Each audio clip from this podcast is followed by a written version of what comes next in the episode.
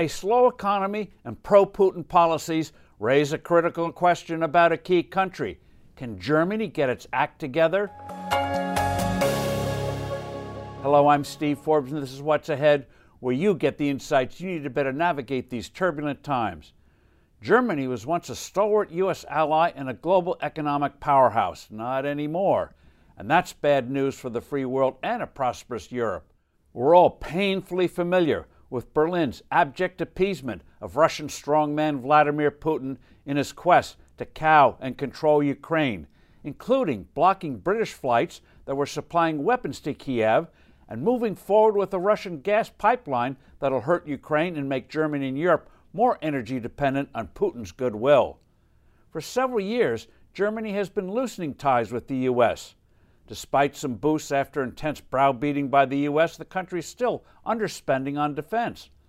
Berlin has made it increasingly clear to Washington that it doesn't share its concerns about an increasingly aggressive China and its global ambitions, notwithstanding some occasional pro forma verbiage about human rights. Economically, Germany remains Europe's largest economy, but is no longer a dynamo there. Even France's economy is doing better these days. Germany went whole hog for non fossil fuel energy sources, primarily wind and solar, and it is shuttering its nuclear power plants. Berlin forgot the sun doesn't always shine, nor do the winds always blow. The result the country is saddled with sky high energy costs, and it has to rely on dirty coal and natural gas imports. By the way, Russian natural gas is very dirty compared to the US's. So, what should we do?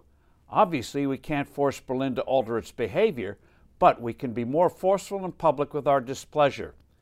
We could start by sanctioning those companies involved with that pipeline. We can remove tariffs on non German products and services from the European Union. We should work with Poland to build a major military base there. President Biden's eventual successor could remind Germany what enabled it to become a post World War II economic powerhouse free market economic policies. In the late 1940s, the country was in the grips of hyperinflation and stagnation. Then, a man named Ludwig Erhard, whom the Allies had made chief economic administrator, turned to free market reforms. He suddenly announced that all wartime rationing would be scrapped overnight. A new currency was introduced and taxes were cut. Observers were appalled by such radical steps. The U.S. commanding general said to Erhard, my advisors tell me that what you've done is a terrible mistake. What do you say to that? Erhard responded, Pay no attention to them. My advisors tell me the same thing. These drastic free market actions worked. The moribund German economy sprang to life overnight and took off like a rocket. Today, though, Germany is encumbered with excessive taxes and regulations. Starting a business there is astonishingly burdensome. Berlin should turn to Erhard like policies. Good for them, good for Europe, good for the world. I'm Steve Forbes. Thanks for listening. Do send in your comments and suggestions. I look forward to being with you soon again.